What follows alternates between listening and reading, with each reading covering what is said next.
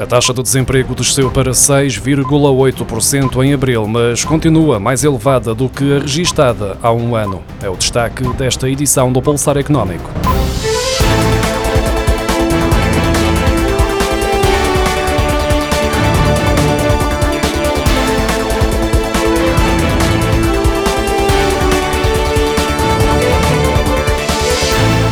Taxa de desemprego desceu para 6,8% em abril, menos 0,2 pontos percentuais do que o valor registado no mês anterior. Já se a comparação for feita com o mesmo período do ano passado, verifica-se uma subida de 0,9 pontos percentuais.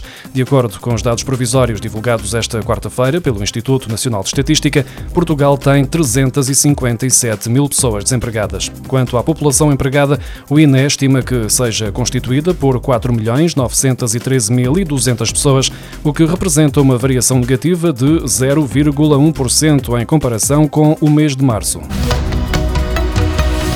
A taxa de inflação terá registrado um abrandamento para 4% em maio, de acordo com os dados provisórios divulgados esta quarta-feira pelo Instituto Nacional de Estatística. Estes 4% significam uma queda de 1,7 pontos percentuais face à variação de 5,7% que foi registada em abril no índice de preços no consumidor. A confirmar-se, maio terá sido também o sétimo mês consecutivo de abrandamento na subida dos preços.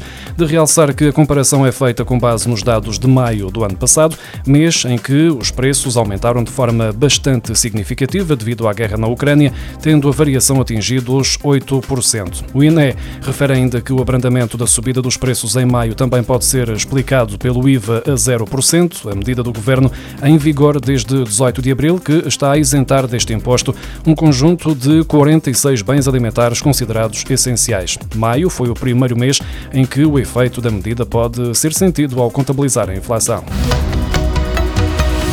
O produto interno bruto português cresceu 2,5% no primeiro trimestre, impulsionado pela procura externa, já que o contributo do mercado nacional foi nulo entre janeiro e março, depois de ter somado 2,3 pontos percentuais no último trimestre de 2022.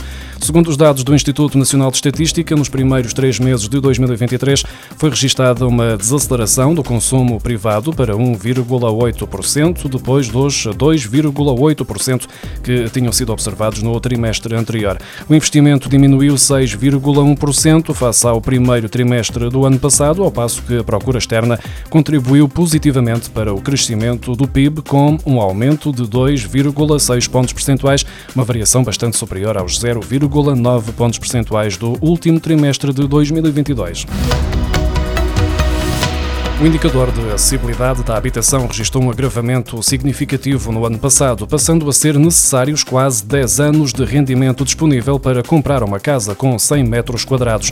No espaço de um ano, o indicador foi agravado em 8 meses, face aos cerca de 9 anos de rendimento disponível que foram contabilizados em 2021, de acordo com um estudo da Comissão Europeia. Os técnicos de Bruxelas estimam que tenha havido em 2022 uma subida dos preços da habitação na ordem dos 11,1% em termos termos reais.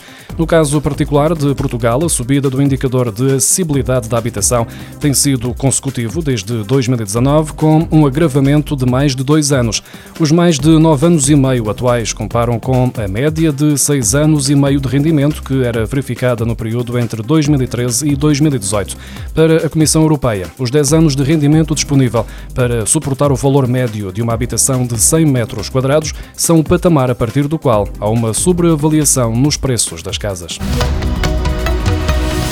Os sacos de plástico ultraleves que são utilizados na compra de pão, fruta e legumes passam a ser pagos pelos clientes nas mercearias, super e hipermercados e outros espaços comerciais.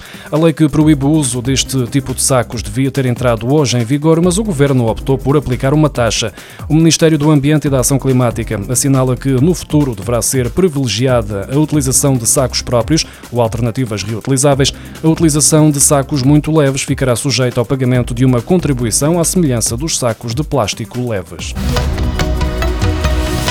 As reformas antecipadas atribuídas este ano, desde janeiro, vão sofrer um corte de 15,2% devido à aplicação do fator de sustentabilidade, de acordo com o relatório do Instituto Nacional de Estatística sobre os índices de mortalidade divulgados esta quarta-feira.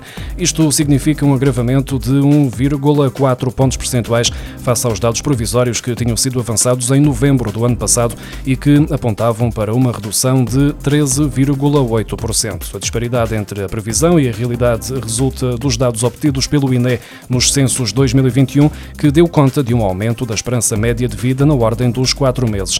A idade da reforma também deverá aumentar no próximo ano para os 66 anos e 6 meses, mais dois meses do que o verificado atualmente, que é de 66 anos e 4 meses. O Governo vai lançar dentro de um mês, a 1 de julho, o um novo apoio à contratação de jovens que foi apresentado aos parceiros sociais em março. A medida prevê o pagamento de um apoio aos empregadores que contratem jovens com salários de pelo menos 1.330 euros, além da transferência de uma bolsa de 150 euros diretamente para os trabalhadores. O programa Avançar vai abranger vínculos sem termo, a tempo inteiro ou parcial, desde que estejam em causa jovens até aos 25 anos de idade, com formação pós-secundária, licenciatura licenciatura, mestrado ou doutoramento e que estejam inscritos no Instituto do Emprego e Formação Profissional. Os empregadores vão ter direito a um apoio de pelo menos 8.647,74 euros ao longo do primeiro ano do contrato, valor que pode ser majorado no caso dos eh, desempregados de longa duração e no caso do emprego servir para atenuar a subrepresentação de um dos géneros na empresa. Além disso, a entidade empregadora terá direito a um desconto na taxa social única durante o primeiro ano.